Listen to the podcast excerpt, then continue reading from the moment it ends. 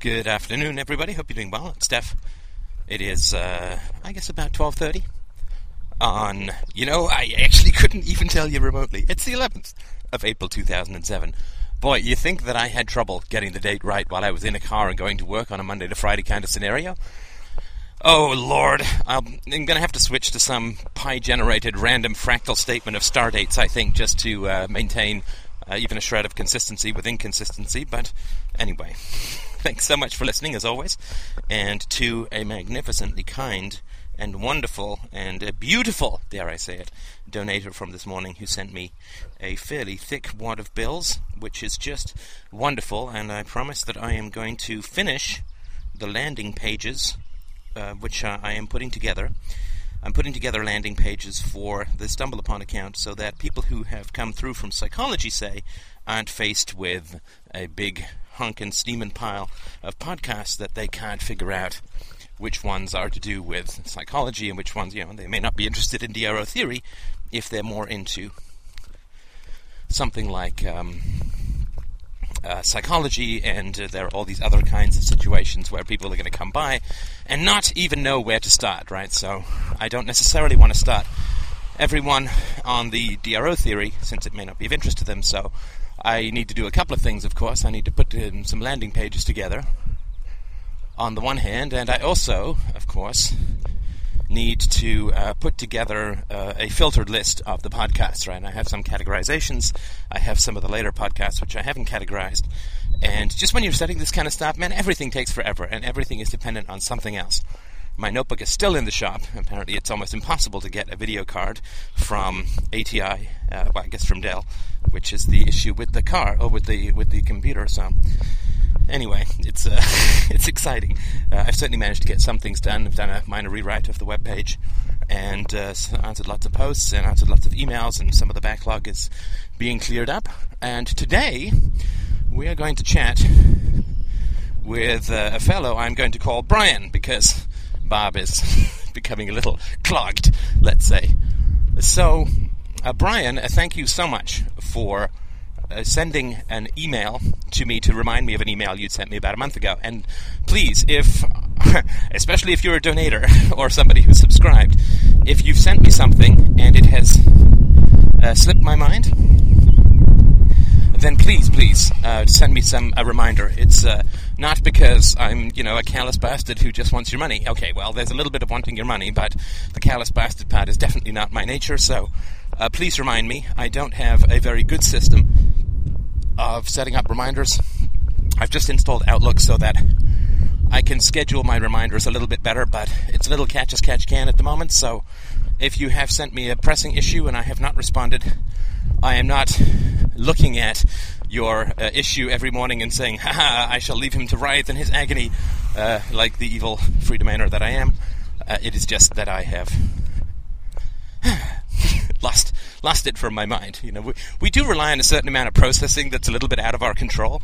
If this sort of means anything to you, it's not an excuse for me. I mean, I should definitely be better at keeping track of these things, but you know, like I guess this is part of the fun that may occur when you get older if you don't keep exercising your brain, which is you put your keys down and you sort of have to remember that you have the key, like you have your keys down, right? You kind of if some, you have it a if you have a dental appointment, you have to sort of remember that you have a dental appointment, even if they call you the night before. If the next morning, for whatever reason, you forget, well, you forget. it's just sort of interesting how much we rely on that autonomic kind of pop up uh, pop up from the unconscious to remind us of certain things. So mine is not too bad, but it's certainly not great. Some people are like a sort of steel trap; they remember everything. Christina's like that. She's fantastic that way. She's incredibly organized and detail oriented, and uh, I'm. Well, not so much.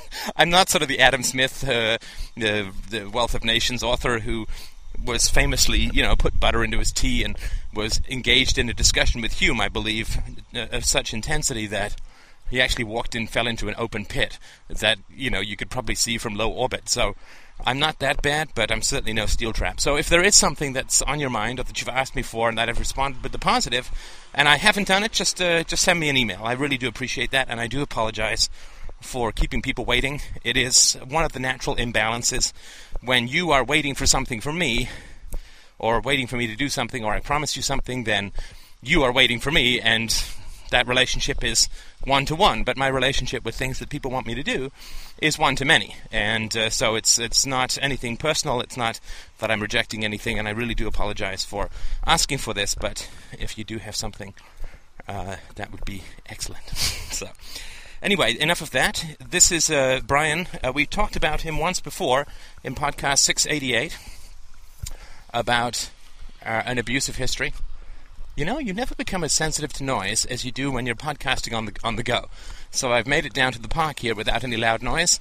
But now, of course, I've come across a guy with a weed whacker. So I've become this hypersensitive, neurasthenic, Blanche Dubois must flee from the noise kind of thing. So anyway, we'll pass by this and continue on. So this gentleman reminded me, and I, I think it's interesting. Um, I'll, I'll, read the letter where he reminded me, and I, you know, massive kudos to this gentleman for stepping up and reminding me, which I know is not an easy thing to do. So he wrote to me and he said, uh, "Hi, Steph. A month ago, I sent you an email and a dream, and had noted that it was a potential dream analysis material." You responded that you would be glad to help and asked me to mention some of the undermining that my parents inflicted on me during my childhood. I responded with some information, but then, but since then, I haven't heard anything from you, either in email form or in podcast form. I'm not completely caught up yet. Steph equals der Uber podcaster, but I have been browsing the new podcasts as they come in, and I don't think you've done anything on this yet. If you have, please let me know. Well, I'm letting you know, and I'm sorry that I didn't get to it. If not, I would really appreciate it if you would let me know why you have decided not to do this topic. A very interesting thing has happened has been happening for me as I go through the development that has been spurred on by your podcast series and my subsequent focusing on my family, childhood, and my inner or true self. I have been waiting eagerly to hear what you had to say about my dream slash email, almost like a giddy kid waiting for a toy. After a while, I got sort of upset and mostly sad, which was quite revealing. How could such a small matter as you not responding to an email upset me so much? In a way, I'm glad that you didn't respond, as it gave me a chance to see part of myself that I hadn't in years. Ah, you see? Uh, that That's the plan. It's all part of the process. I'm sorry. It felt like being transported back to the age of seven, with all the normal and healthy selfishness, cravings, and wanting of attention that go with it.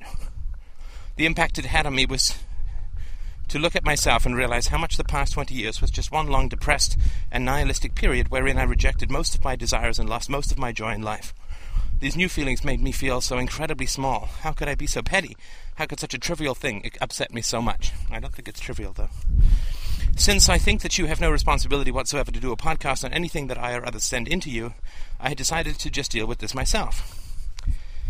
However, listening to podcast 704 changed my mind about dealing with it myself. And I think that without me at least bringing this up with you, my exuberance about this conversation would be affected. Oh, brother, that's fantastic. Fantastic. Guard your joy with dragons. This seems quite pathetic to me, but there it is. I now think that I would at least like to hear any reasons you had for not addressing my email. I am most emphatically not trying to get you to do a podcast on this. I believe that. I would just like to know, for my own improvement, what reasons you had. And, uh, I mean, again, I can totally understand that. Apologies again, but uh, it, it, was not that I had decided not to do it. And if I had decided not to do it, after promising you that I would, I would have sent an email. Um, it, just assume forgetfulness more than anything else.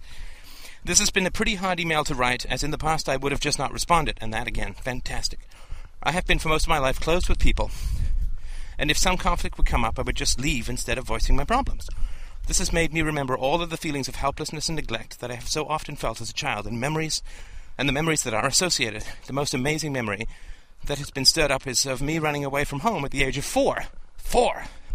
My God, brother, you had me beat by two years. I ran away at six. I don't even remember why, but I do remember feeling rejected even then, and that I had to get away at four. What the hell was going on for me to feel that I had to get away from my parents at four? Well, same thing is happening the rest of your childhood, I'm afraid. I travelled about half a mile from my house to a construction site, and one of the workers brought me back home. And of course, nobody asked why you were running away. No, no, no, no.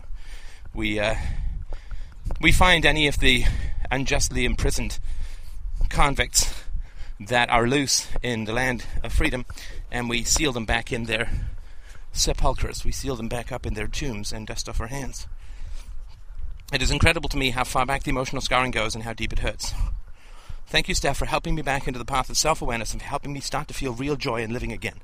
And the emotional spectrum that goes along with it. It's beautiful. I mean, it's, it's so moving. Uh, it is so moving for me that this conversation is helping bring people back to life. I can't tell you just how how moving that is for me and how beautiful it is to be on the receiving end of all of this. Uh, it's like it's like staring at this incredibly gorgeous kaleidoscopic sun, and it's it makes my eyes tear, and it's overwhelming, and the beauty of this resurrections that are all around us in these conversations is just too wonderful for words. And again, a thousand apologies for not getting back to you. So, this is what the gentleman wrote. Hi, Steph. Attached is a dream I had last night, and I thought you might find it interesting for dream analysis show material. It stood out for me in that it was incredibly vivid and also incredibly emotional. In most of my dreams, I feel rather detached emotionally, but this one was very intense, and I was actually shocked awake at the end. Here is some info about what has been going on for me lately. You and Christina did an Ask a Therapist session on a letter I wrote, podcast 688 First Letter. Thank you both for that. Since then, I have been exploring my childhood both in therapy and with my wife. I have been, over the past month, starting to get a picture of how bad my childhood was. Starting to re, I say, start to re-get a picture. You knew at the time. I was starting to feel very sure that my parents' physical abuse of me was abhorrent when I wrote the letter, but since then I've started to realize how much more went on. There was a lot of teasing, undermining, and just general destruction of myself by my parents, both explicit and implicit. Before you posted the podcast response, my father actually contacted me after almost three weeks, stating that he and my mother would be home on a certain night if I wanted to call.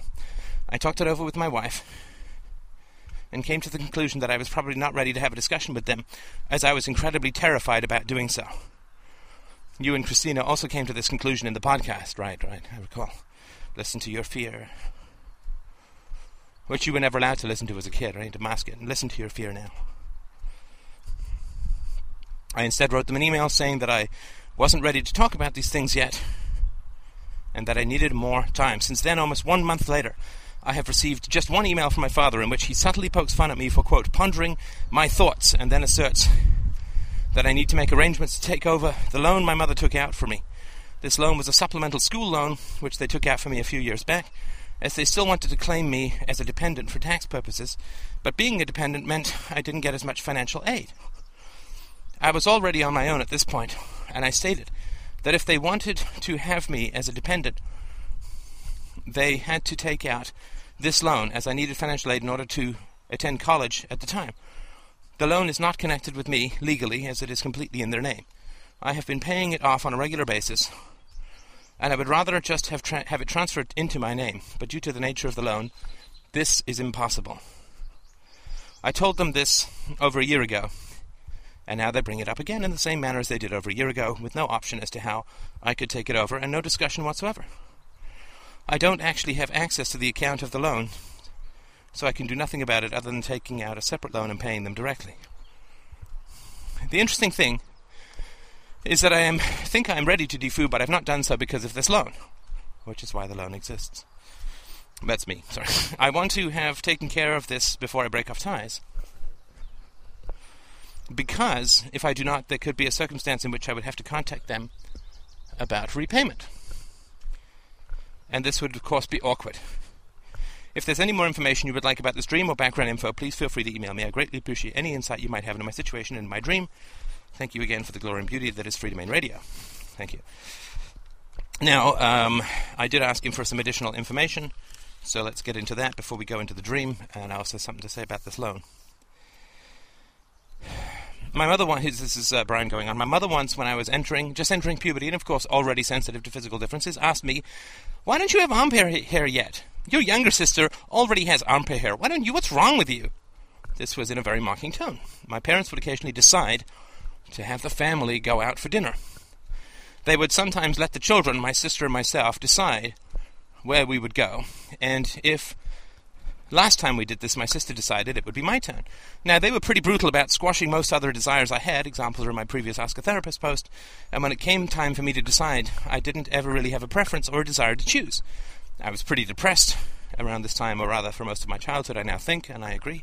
I would say that I did not want to choose, or something along those lines, but they would insist that it was, quote, my turn. We would occasionally drive around for well over an hour while I had to decide where to go. As time passed, they would start to tease me and laugh at me. Why don't you just decide already? Your sister could decide instantly. Do you want her to decide? I replied yes once, but no, it's your turn. Lots of subtle mockery and eye rolling during these sorts of events. My father likes to remember an event that occurred during third or fourth grade. We were, quote, learning some of the evils of alcohol, tobacco, and drugs in school, and we were told to write some sort of essay, but I cannot remember exactly what the purpose was. I wrote something to this effect, quote, I would never smoke cigarettes because if my father found out, he would really hurt me. No, really, I'm serious. He likes to bring this up and giggle about it, but I was honestly scared of what he would do if that were to happen. I guess the cigarette smoking. I guess the teacher showed this to my parents during parent teacher conferences, and I don't think it was brought up in a bad way from the teacher. Why in the hell didn't the teacher see this as being bad? Oh, my brother, because your parents aren't that unusual. In regards to the dinner eating time incidences that I wrote about in the Ask a Therapist post, my parents would also tauntingly compare me to my sister in this regard also. Why do you take so long to eat? Look, your sister's almost done. What's wrong with you? Also in a very mocking tone. In many cases, when nice something I did met with a disapproval, if I wasn't actually physically punished, then I was made to feel absolutely horrible through a sort of sick appeal to authority. Sorry, to morality. I remember once not remembering to write my grandmother a thank you card for a birthday gift. I most likely ignored it and said that I forgot, as I could tell even at that age that my grandmother didn't care much about me. She never talked to me or tried to get to know me as a person, but just, you know, purchased things for me. My mother was furious, stating, You selfish son of a bitch, I can't believe you. Your grandmother doesn't have a lot of money, you know. This means a lot to her, and you just blow her off like you don't care? You bastard! I don't even know you anymore. Things like this happened a few times throughout my childhood and even into early adulthood. I remember my mother instructing me on how to wash dishes properly. One rule she had was not to use the rough side of the scrub pad on the plastic cups we had. Oh, these goddamn rules, I remember them so well. One day I noticed her doing this, so I said something like, I thought you said not to do that. She at first didn't remember, or know, or claim to know, as I would say, what I was talking about, so then I told her the rule she had told to me. She then paused for a moment, looked at me, and just laughed. That was it, nothing else was said. My father often liked to hide in dark rooms, closets, etc., and jump out and scare us randomly. This may sound like playful fun, but it was sort of nerve wracking. I was quite young, I could be frightened because of this. Yeah, of course.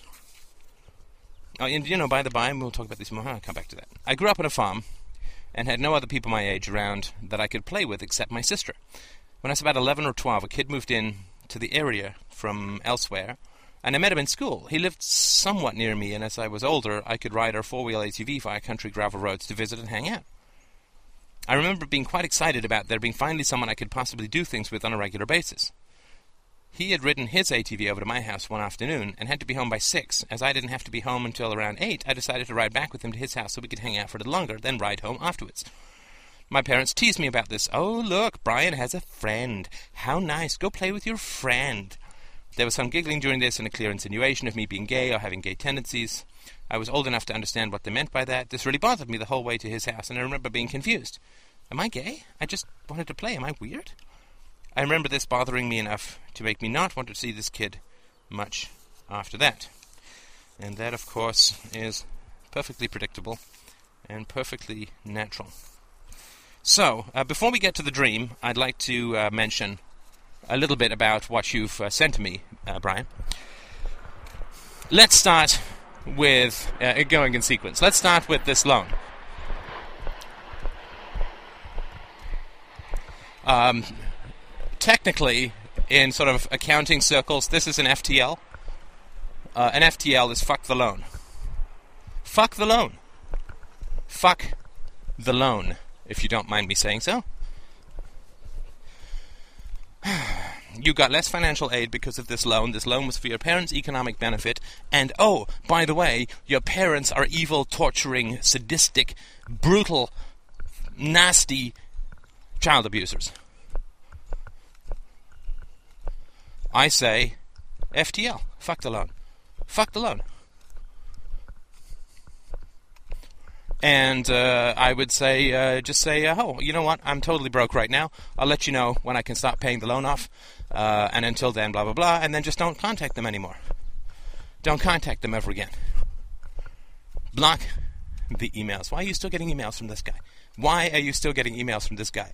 Don't mean to sound harsh, but you got to take the step. And of course, I'm the last guy to sound harsh because I didn't respond to your email. But you know, you've got to block this stuff. I mean, these people are um, stone evil, beyond evil, satanic, and uh, you don't owe them a penny. I don't care if the loan's for a million dollars. Right? How much do they owe you for trying to strangle your soul into oblivion for the 20 years that you were under their thumb? What do they owe you? And if they start to get shirty with you or they drop by, invite them in. Invite them in. Make them a cup of tea. Say, yeah, I understand that you hear about the loan. I'll make a deal with you, though, Mom and Dad. I'll make a deal with you if you like. You can have one of two choices. Uh, either you can say, uh, Brian, pay us back the money that you owe us, although you did not initiate this financial transaction. Or we're going to do X, Y, and Z. Take you to court. Although I know the loan's not in your name, but let's say they, they sort of threaten something like this. Then what I would do, and I'm not saying it's the easiest thing in the world to do, but what I would do is something like this. I'd say, oh, okay, so we're going to bring court into this, no problem. Let's make this deal. If I, I'll pay you back the money if you don't mind the fact that I'm going to sue the shit out of you for child abuse. I've got all the documentation, and you're going to end up in prison for abusing your child. There's no statute of limitations on child abuse. So you can get the money out of me, but you won't have any place to spend it except maybe buying protection in prison. And uh, by the way, even if I can't have restitution from the courts, what I'm going to do is I'm going to write down an explicit detail. I'm going to have an affidavit. I'm going to make it an affidavit, and I'm going to have a lawyer notarize it, and then I'm going to mail it to everyone that you know, to your friends, to your family, to your church, whoever it is that they're part of, to their bosses. I'm going to out you as sadistic child abusers, and then uh, I'll pay you back the loan. Of course, you won't have anyone who'll want to spend time with you, or, if they do want to spend time with you, you'll know that they're as evil and as corrupt as you are. And you have a great weapon called the truth, my friend. You have a great weapon called the truth, which is liberated through a lack of guilt about being a victim. Right, accepting that you were a victim frees your power in the present. I would not pay one thin dime to these people. I would not pay one thin dime to these people. and I would feel no guilt about it. In fact, I would feel uh, that it was exactly the right thing to do. I would save that money for my own child's education and not pay it back to sadistic and sick abusers. So, FTL would be my suggested strategy. Let me know what you think. Now, the other things that you mentioned, we don't have to say too much about it. Uh, the mockery about physical development, and this is all very common and is all very grindingly predictable, which doesn't mean that it's any less painful or agonizing when you're going through it as a child the mocking, um, this driving around uh, for an hour, driving around for an hour while you can't make a decision, and then mocking you for all of that. This is all. It is exquisite sadism. This is. I mean, this is more my brother than my mother. My mother, as I've mentioned before, was not sadistic. My brother was. My mother was not sadistic. Just violent, just explosive, just psychotic, right? Just not sadistic. But these people are very, very good at humiliation. Right? These are not dumb people. Your parents are exquisite predators. Right? They're not dumb. They're very, very, very good at what they do. And what happens with a predator is they will break your leg and then mock you for limping. Right? They will not feed you and then they will mock you for being tired. Right? And this, of course, is, is continual. Of course, your father likes to remember, right? Your father loves to remember this story that happened in the third or fourth grade where you, and incredibly bravely, but I mean, this is where your depression, I bet, really, really started, was when you did uh, reach out to somebody else saying that I am experiencing the threat of extraordinary violence at home. This is a message in a bottle, right? This is a I am being abused message that you're putting out there in the world. And your father was uh, is absolutely delighted at the fact that you put this out there. In other words, he's taking extraordinarily uh, extraordinary sadistic joy in the fact that you knew you were being abused, that you were tortured, and you reached out to someone for help, help, and nothing happened. Oh, for a sadist, that is just it's an orgasm, right? That you knew you were being hurt, that you reached out for help, and were soundly rejected. Of course, he loves her. That was a high point of his evil life, right? And of course, a time of great risk because if you'd come across the one in 10,000 people who would have done something about it, he could have been really screwed there, right? So it was a time of great risk, but extraordinary pleasure for him, right? That you tried to reach out for some someone's help, and uh, was soundly rejected and returned to your to the abuser, right? And why did this happen? Because this is not your parents. This is the world. Right? The world is either abusing children, covering up the abuse of children, or ignoring the abuse of children. That's the world, and I don't want to get emails, as I always do in these situations, saying, "Oh, that's so negative. Lots of families are great, and this and that." Then you tell me in detail what your experience is to the contrary. I'm just talking about everything that I've heard and read about, and after Freedomain Radio started, I've gotten a hell of a lot more material than I think most people will ever have in their lives in terms of facts. So I have yet to receive one email of the thousands that I've received, I've yet to receive one email of someone saying, I revealed my abuse to someone outside the family, and here's the good things that came of it. Right? I've yet to receive one single solitary email with that story in it, and if you have that story, I'm certainly happy to hear it, and I'll be happy to report upon it. But so far, again, just working scientifically and empirically, this is the world. This is not your family. This is not this teacher. This is the world. But not for long, my friends. Not for long. Because we have the truth. Now, the the moral grindhouse, right? The, grinding you into a fine in the fine pestle of self-righteous morality Oh yeah, oh yeah. That also is exquisitely pleasant for somebody who's a real sadist, right? Because they get to torture a virtuous person with the very weapons of virtue. I mean, you were tortured because you didn't want to be a bad person, right? So the fact, like when when sadistic people, when evil people get to skewer moral people with the very weapons of morality that they themselves would never touch, oh Oh, it is just delicious for a sadist. I have no sadistic tendencies myself, but I sure as hell do understand them. I sure as hell do understand them. Yeah, the hypocrisy, the dishwashing, and uh, yeah, the, the, hiding in dark rooms and closets. Yeah, my my brother was a big fan of this stuff. Right, my brother was a big fan of this stuff. And you see this kind of crap on, you know, American America's Funniest Home Videos. Some guy's peacefully taking a nap, and they come up with a bugle and blow it in his ear, and blah blah blah. And it's like, I mean, these sadistic bastards, right? You can't relax. I own your body. Invasion. Invasion. I mean, this guy sounds really bizarre, but I was in a business. Uh, when I was in business uh, running uh, Caribou, I went to the dentist and got my teeth cleaned and all that. And my brother came up and he said, Oh, I love that teeth. I love that thing where your your teeth are clean right after the dentist. And this was with other people in the room. And he actually grabbed my mouth and licked my teeth. It's a seriously deranged fellow, right? And uh, yeah, of course, I mean, the moment you develop any kind of attachment outside the family, uh, that has to be attacked. It has to be attacked. It has to be attacked. I mean, that's just, I mean, in, again, none of this, none of this predictability is at all designed to have you feel any the less keenly all of the horror that went on. The reason that I talk about the predictability of it is so that you realize that it was inevitable and not your fault. Inevitable and not your fault. I mean, your parents totally gave themselves over to Satan. to use a religious metaphor, like not even a little bit. Like there was no no tussle, right? It's like Satan shows up and it's like, "I want your soul." It's like, "Great, where do I sign?" I'm in. I'm in. Jeez, can't believe you took you this long. Come on, let's go. I mean, I'm packed. I'm ready to go. I got my kids. I got my meat hooks. I'm ready to go. So, I'm very sorry, but for God's sake, don't give these people any more of your goddamn money the best you can offer them is not to throw them in jail or out them as abusers to everyone around them. So, You have the truth, and you have no guilt, and you have the power. So, let me just leaf through this, and we shall get to the dream. This is the dream. And this, again, is about a month ago when this uh, was going down for this fellow.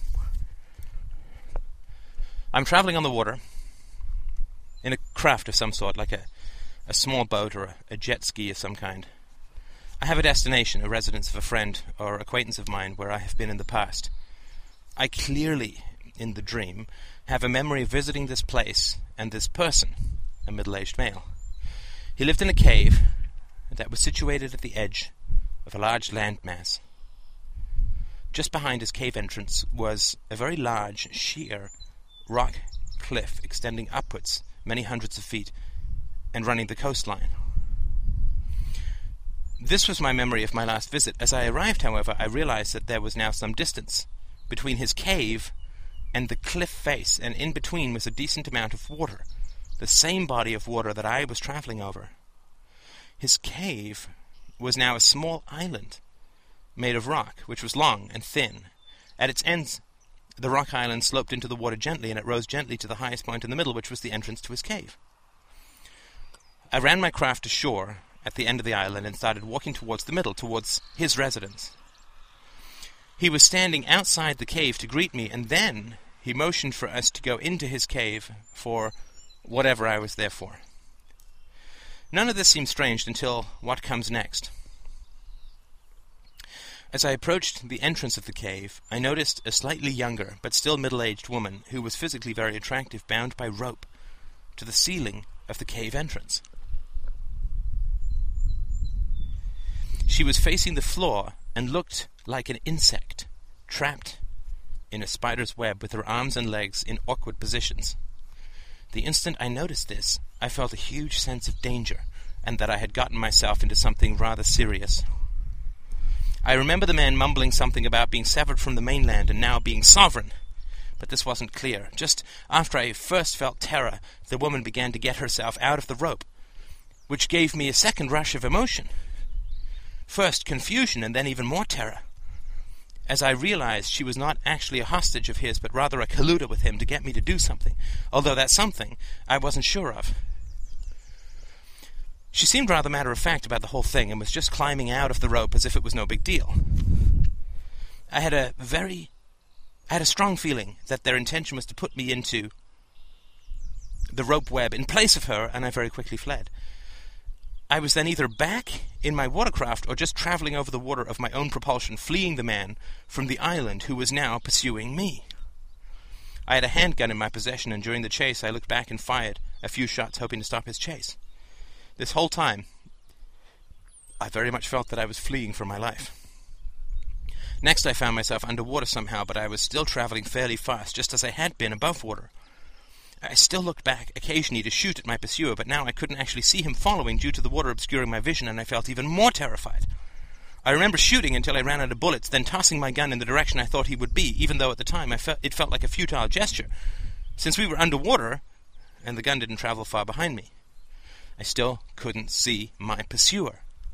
Next, I was above water, either getting out of my craft or climbing out of water, onto another cliff shore where there was a very large building. The building was partly in the rock face, I believe, but this wasn't very clear. The pursuit was still taking place, although I didn't know where my pursuer was. I entered the building and proceeded to run down many halls and staircases in an attempt to lose my pursuer. The building was large, vacant, with many long halls and staircases that wind around the central empty column, where you can look up and see the floors above you. Every time I looked back, I would see now see him a little ways behind me. The weird part was that, although he was always very near to catching me while I was fleeing, he never seemed to be in a hurry. I was confused as to why. While I was running my hardest to escape, he seemed to be calmly following, but always keeping up. This gaze gave me a huge sense of despair, as no matter what my efforts were, I couldn't get away. I was terrified, and then I woke up. What a great dream. I mean, they were all great, but with the backstory here, with the backstory here, I think that we can unravel this one in some more detail without being too lengthy and in some more detail than we have with other dreams. Beep! This dream analysis continues on side two because I'm at 34 minutes and uh, that would be about the length, a little shorter than the length of my average podcast. So you might want to save the dream analysis for your drive home. Go check the weather. So, traveling on the water in a craft of some kind, like a small boat or a jet ski, or some destination, a residence of a friend or acquaintance of mine where I've been in the past. I clearly in the dream have a memory of visiting this place in the person of a middle aged man. He lived in a cave that was situated at the edge of a large landmass.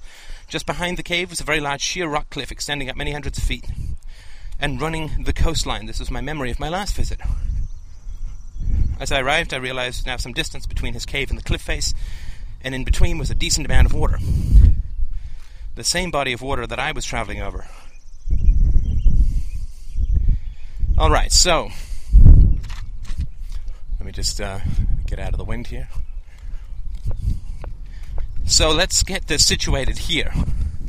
Now, you must be coming from outside the, the water area. Right, so, so you've we've and again, I hope I get the geography of this right. It's a bit confusing to me, but I think I've gotten. That there is a cliff that's embedded in, uh, sorry, there's a, a, cave that's embedded in a cliff wall. It's part of the mainland, and you're traveling to see it, which must mean that you're coming from some island. Oh, I don't know if you're going up.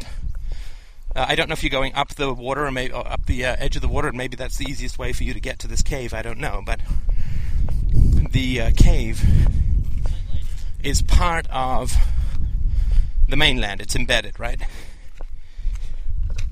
And I don't think you mentioned why you were going to visit this uh, middle aged man.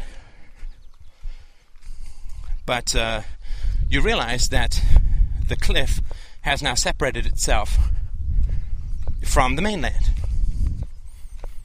Now, one of the things I think that does happen in dreams is naturally, of course, if this if this happened in real life, you wouldn't go into the cave. Or it'd be very unlikely that you would. I mean, just imagine this. You're going to go and visit a cave, and when you come back some short time later, the cave is no longer embedded in the cliff, but is now a promontory or an island out in the water where you'd say, well, this isn't the right place. My cave was, right? My cave was in the cliff, and now it's out on the water. And so the fact that you don't notice this is an indication in the dream that you're acting in an unconscious manner in this area, right? where dreams deviate from what you would do in real life, they're trying to point out to you that you should be doing something that you're not doing. Right? So you you are going to visit an acquaintance and it turns out that his cliff or his home or whatever you want to call it is nothing like you remember it. In fact, it's impossible for it to be where it is right now. So, what the dream is saying is that you remember somebody in a vaguely positive manner, and you remember the cliff embedded, sorry, the, the cave embedded in the cliff. But you're wrong. The cave is not embedded in the cliff. So the dream is saying what you remember is not true what you remember is impossible. What you remember is a fantasy that totally contradicts reality. If the cave is embedded in the cliff, it can't be a promontory out in the ocean. So, if in real life, I mean, if you and I were traveling to this cave, and you said, oh, it's embedded in the cliff, and we saw this cave as a promontory outside, then I'd say, well, this isn't the right place. Right? Now, if this isn't the right place, we don't know what's in the cave. If this isn't the right place, we don't know what's in the cave. Which I think is quite important. Because you don't go wandering into caves that you don't know what's in there. At least that's not a very good idea. So if you and I were traveling out to this and, and it was totally different from what you'd remembered, I'd said, well, this can't be the right cave. So we either need to go to another cave or something, or go back, but we don't go into this cave because we don't know what's in there. Could be snakes, could be, a, I don't know, a swimming bear, could be, could be just mold spores that are dangerous for our lungs. I mean, could be anything in this cave. Could be unstable rocks, could be a landslide, could be, you know, we, we could get, uh, the, the tide could come in and we're trapped in there. I mean, who knows, right? But we don't go into the cave if we don't know what's there, and you're not processing this which means you're in an unconscious state. You're acting on habit, which means that you're acting on somebody else's desires rather than yours. Because now that you're discovering the truth about your past, you still feel obligated to your parents to pay off this loan. So, although going back is the exact is, is an impossible situation compared to what or an impossible location compared to what you remember, you still feel there's some vague friendliness, and you still feel an obligation to visit, to go in, or whatever. Right? So then, go into the cave, right? As I approached the entrance of the cave, you say, I noticed a slightly younger but still middle aged woman who was physically very attractive bound by rope to the ceiling of the cage, cave entrance. She was facing the floor and looked like an insect trapped in a spider's web, with her arms and legs in awkward positions. Now, now you get the danger. Right now you get the danger. I'm guessing, although of course I don't know, and it's only your inspection that will say for sure, I'm guessing that the woman uh, in the it's, it's the animus of the family, the anima of the family. It's the uh, the female within the family, right? Because you mentioned a number of times being compared to your sister in a humiliating fashion, and I don't believe that you've ever mentioned that your sister dealt with you with any sympathy whatsoever. And if I remember the podcast correctly, your sister is decidedly unsympathetic and aggressive towards you. So it may be that you also need to wake up to your sister, right? That Although you were both prisoners, one of you was colluding. And and thus was imbibing and being infected with the with the sadism. And that's why you say she's not actually a hostage, rather colluded with him to get me to do something, although that's something I wasn't quite sure of. So she's climbing out of the rope. So this is a trap, right? This is a trap. She appears to be bound, but she's actually free, and she can free herself at any time.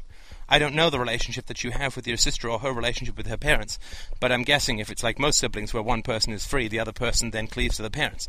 The parents grapple to that other person that much more closely. And so, uh, I would say that um, your, your, your, you may have a, a, conflicting opinion with regards to your sister, that, that because you know the horrors that you experience at the hands of your family, that you might view her as someone who is trapped that you need to free, but the dream is saying very clearly she's not trapped at all. She's not trapped, she is a trap. And once you get that, that she wants to entrap you and that she's colluding and she's only pretending to be helpless when she's actually colluding with the sadists, then you flee. Then you flee. Which is quite right. Which is quite right.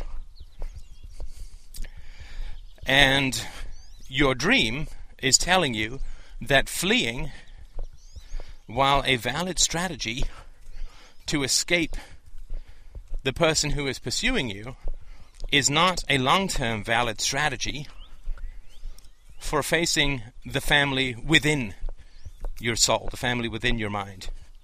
The history that we can't escape because we've lived it and it is with us. The history that we cannot escape. And you can be released from the concentration camp in the flesh, but the concentration camp of the mind you can't flee from, you can't run from, you have to turn and confront. You have to turn and confront. So, fleeing this situation from a physical standpoint to me makes sense. Now, you don't mention, and this is again, this is very important in, in the dream, you got to look at every single detail. You don't mention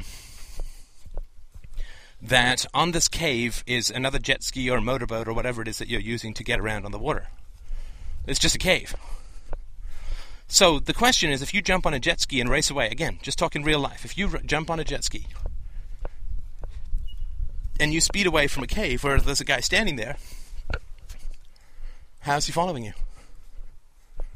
How is he following you? Right? If the dream said, I go up to the cave and there's a jet ski in front of it, which then the guy in the cave sorry, the thought just struck me that uh, since I said that it's either your mother or your sister or both in the dream, it could be that you feel some sympathy for your mother. But I, am guessing from your uh, emails and, and communications that you don't, which of course is entirely right. I mean, bad cop and worse cop, right? As somebody else wrote me with regards to female complicity in male abuse within the family. So, so in the dream, it's very clear that your father, or whoever this guy is, this middle aged guy, that he has no uh, means of pursuing you. Because if he did, then uh, he would uh, th- that would be in the dream, right? So clearly, the dream is saying, and he can't, and he can't communicate. He can't follow you, but he does follow you, right? So you're fleeing, and this man is now pursuing you. But what is he running on the water? Is he levitating? like it, it, it doesn't make sense how he's able to pursue you, which is what the dream is telling you. You've seen the danger and you're getting away. Now, you waited too late to see the danger. You should turn back when you realize it's not the cave that you thought it was. Too late, you are realizing the danger, but not entirely too late. Right? In other words, you could have seen the danger earlier, in the fact that this was not what you remembered it as, but you went in anyway. Right? Because if the cave is not the cave, then the person you think of as a friend is probably not a friend. Right? If your memory is that bad. And the other thing that I think is is occurring, uh, if you look and just sort of, I know I'm skipping around a bit. I'll get back to the guy pursuing you afterwards in a sec. But the cave is now separated from the mainland. Now, this is a symbol of a lot of things, right? But basically, it has to do with denormalizing, denormalizing the behavior, which is the process that you're going through. Right, and there's, there's a grave, there's a huge difference between saying, "Yeah, I had a bad childhood," and I was nearly broken by evil people. Right, it's one thing to say it; it's another thing to live it. It's one thing to talk about it, and it's another thing to re-experience it. Re experiencing gives us energy, right? I mean, if you imagine that you were in a prison cell, dank and with spiders and rats and no light and bad food, no food, no water, little water, brutal guards. If if you had a pill that was given you every day that let you believe in this matrix style that you were perfectly free, and it was actually better than what you remembered freedom to be, it's unlikely that you would work to break out of the prison cell. And that's the problem that dissociation, right? It's it's morphine, right? I mean, it it removes pain, but it also removes spurs to action, right? If you're on this endless, beautiful, perfect heroin while you're in prison, you're not going to want to break out of prison, at least not that much. Or you'll say you will, but tomorrow, right? the day after, soon, soon. I, need to build my strength up, you know. the house is on fire will get you off the couch. Right? this television station isn't exactly what I want to watch, is not necessarily going to get you off the couch. House is on fire, you're off the couch, right? So you're going through this process of denormalizing, and as you denormalize and you recognize the horror of what happened, not relative to other people, not relative to other people. People say, well, there are other people in the world who had a bad childhood, or a worse childhood, or I didn't have the worst childhood in the world. Well, yes, you did. You had the worst childhood in the world for you. Children don't compare themselves to others, they compare themselves to reality. They compare themselves to the pure form that we inherit at birth. And you had the worst childhood in the world for you, and that's all that matters. One of the ways that we bypass, one of the ways that we stay on the drug of dissociation, of rejecting our feelings, of talking ourselves out of our feelings because they're uncomfortable pain, anger, rage, fear, horror. Is we do this false comparison. Well, you know, people had it worse off. I wasn't in a concentration camp. Well, yeah, you were. And you were in the worst concentration camp in the world. Why? Because you were in it. And as kids, we don't compare ourselves to others. That's an adult trick. Right? That's what that's what people that's what idiot patriots say. Oh, would you rather be living in Syria? Syria is not relevant. right? The fact that people die every day doesn't mean that you're indifferent to dying. We don't compare. In our heart of hearts, we don't compare to others. It's just a trick. It's just a trick that we're taught. Parents serve you food that you hate. Starving kids in India, you know. That comparison is um, is a lie. It's a, uh, it's it's to deaden the soul, right? It's to make you not be assertive. It's to make you you know, there are houses burning down even more than mine, so I'm not going to get off the couch. Well, forget that. There's the fire, and there's your skin, and there's the bubbling, and the scorching, and the burns, and that's all that matters. So, yes, you had the worst childhood in the world.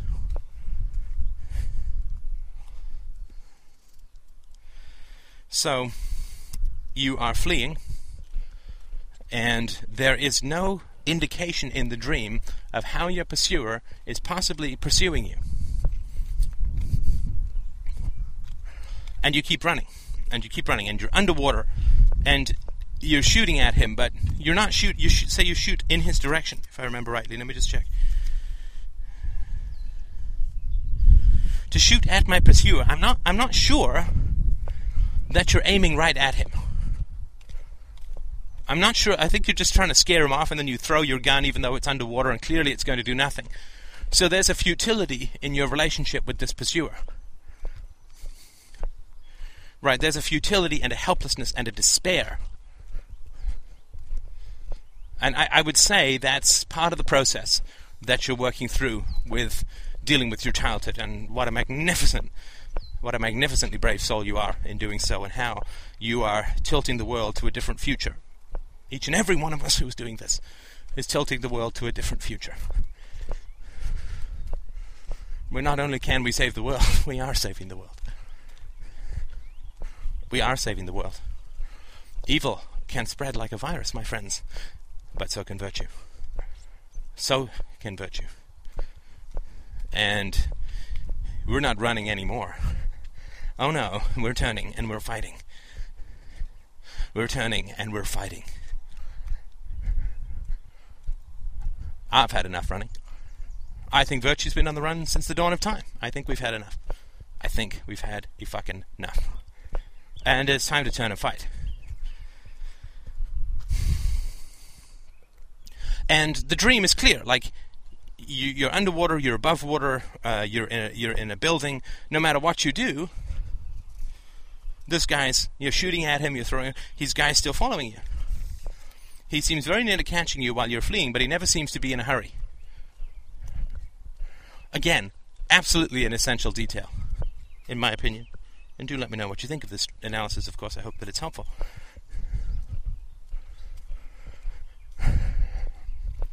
He doesn't seem to be hurrying, but he's not catching you. He doesn't seem to be hurrying, but he's not catching you. What does that tell you? That he could catch you if he wanted. The stream character. He could catch you if he wanted.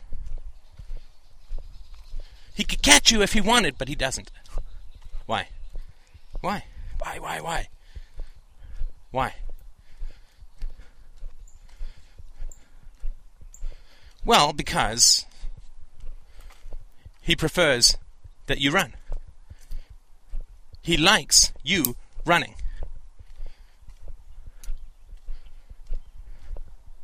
He likes you running. Because if you run, he has power. He's making you run.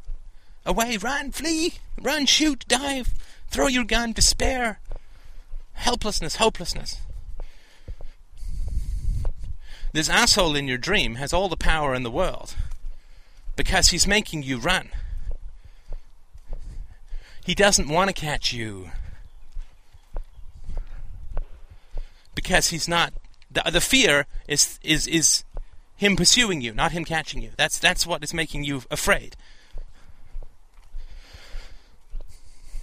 If someone's chasing you and could easily catch you but don't, right? Just and to take an entirely opposite metaphor or image,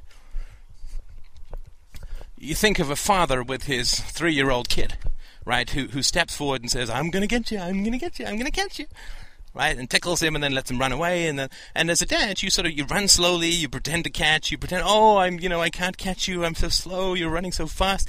And the kid giggles, right? Right? If the father saw that his toddler was wandering near a cliff edge, do you think the father would be like, "Oh, I'm trying to catch him. I'm so slow"? No, the, the father would just sprint over and grab his kid. Right? So this is a game where the guy is getting pleasure out of making you run, but he's got no intention of actually catching you. And the dream's very clear about that. And the dream is also clear that he's manufactured. That you're projecting into the world something that's within yourself. And that's why, no matter where you go, he's right behind you. No matter how fast you go, He's always behind you and never tired. You can shoot at him, you can go underwater, you can go into different buildings, you can do anything that you want, and he's right there. This is a very clear indication that the guy, the real guy in the dream is on the cave, going, "Wow, that's a fast jet ski. Guess he's out of here." But you carry the image with you, right? You take the past with you. And thus your past becomes your future right? So I'm, I'm frightened of something in the past. I'm going to run away from it. I'm never going to escape it, and thus my future becomes blind running. The past becomes the future. The fear of the past becomes the direction, or rather the lack of direction, the, the simple fleeing, the mad fleeing of the future.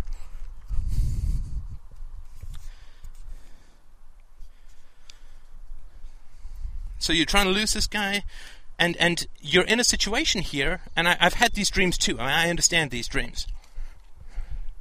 And then you're put into a situation where you can't be found. You're building long, empty building hallways, different levels, different floors.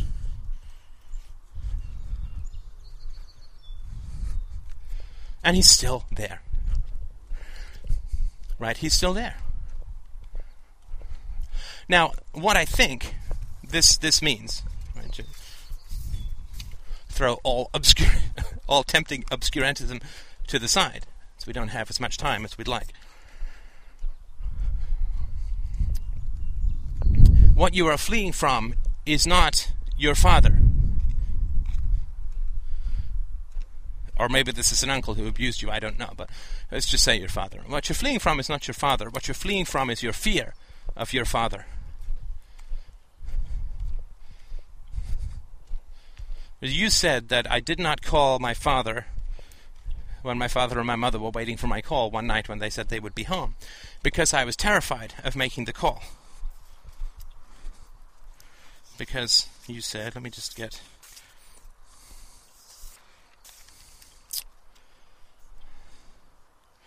I talked to, came to the conclusion I was probably not ready to have a discussion with them as I was incredibly terrified about doing so. This is what the dream's about. I'm the loan, but we've already done the FTL. So I was not ready to have a discussion with my parents because I was too terrified. Well, what does that mean? Logically, it means that you think you should have a conversation with your parents, and your fear is a problem. Your fear is the barrier. You know, like if I owe money to the bank and they're sending me letters, I should call the bank. But I'm afraid to, and so I'm going to succumb to my fear and do the cowardly thing. Whatever, whatever, right? Back down from the fight. Oh, my brother, I wish you could see. I wish you could see what I see. Maybe you can. Maybe you can, but you don't confront sadists, my friend. Your fear is totally right. You don't confront sadists. You don't get into a fistfight with people who can't feel pain.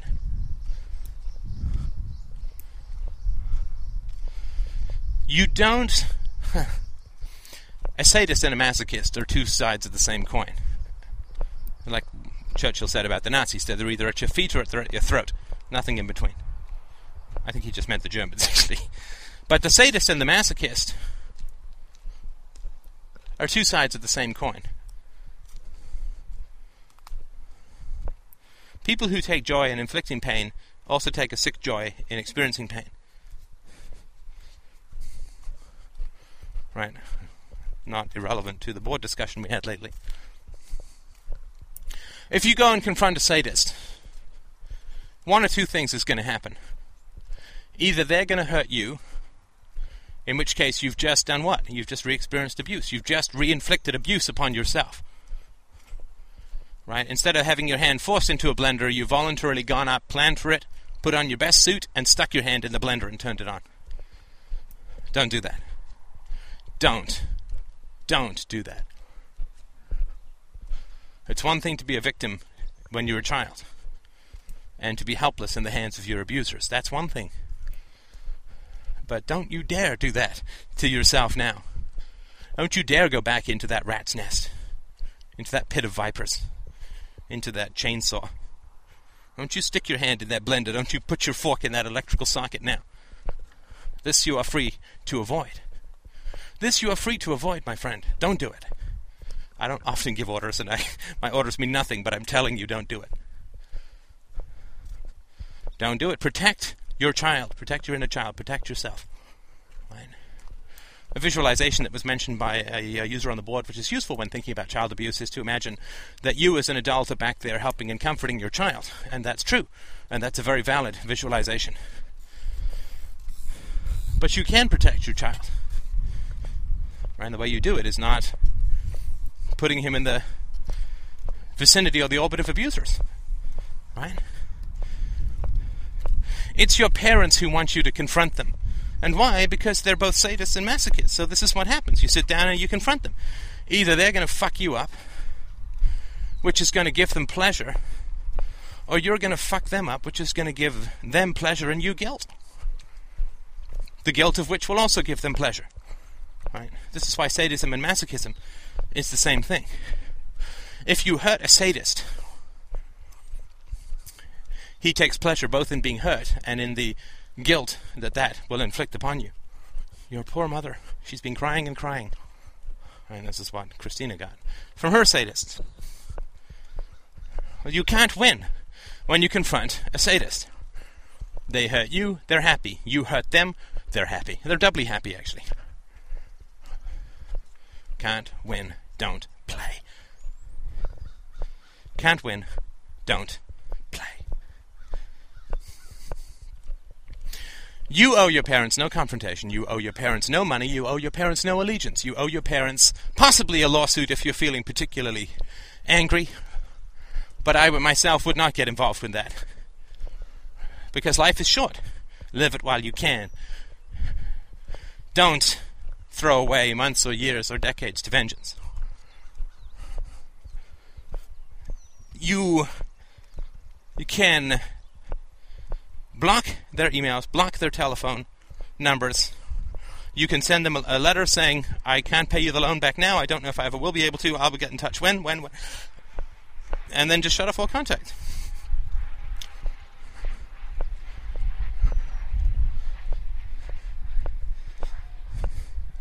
When you've had your hand stuck in a blender repeatedly by brutal abusers for 20 years, going back and saying, Well, I'm just going to stick my hand in a blender one more time to prove some sort of self mastery of the situation or to prove that I'm strong enough. They want you afraid. That's what the dream is telling you. And it's you who's making yourself afraid now with some obligation which is coming from them. They like the idea of you frightened even if even if you never ever see them again. They love the idea of you frightened. If they can take to their grave the image of you frightened, a pussy, running, scared, wetting your pants, sweating. They will love that. That will be meat and drink for them. This is the blood these vampires feed on. Don't give them that satisfaction. Don't imagine that there's some scene you can have where you nail them and that's how you free yourself. Don't imagine that there's some scene where you can have where you can hold out your heart to them and your experiences and have them see it. Don't have needs with sadists. A need to confront, a need to reject, a need to teach a lesson to, a need to any kind of need will fuck you up. And you can't win. Can't win. Don't show one soft shred of underbelly to a sadist. You just leave, you owe them nothing. They are lucky you don't have them thrown in jail. And don't spend another thin dime on these people. Stop running. Stop running because you don't need to go back. When you don't need to go back, there's no need to run. No need to shake the air when you're already out of the jail cell and you're shaking the bars. You're out. You're done. You're out. You're done. Just walk away. Live your life. Be free. You can go any direction you want now, except back. Thank you so much for listening. I will talk to you soon.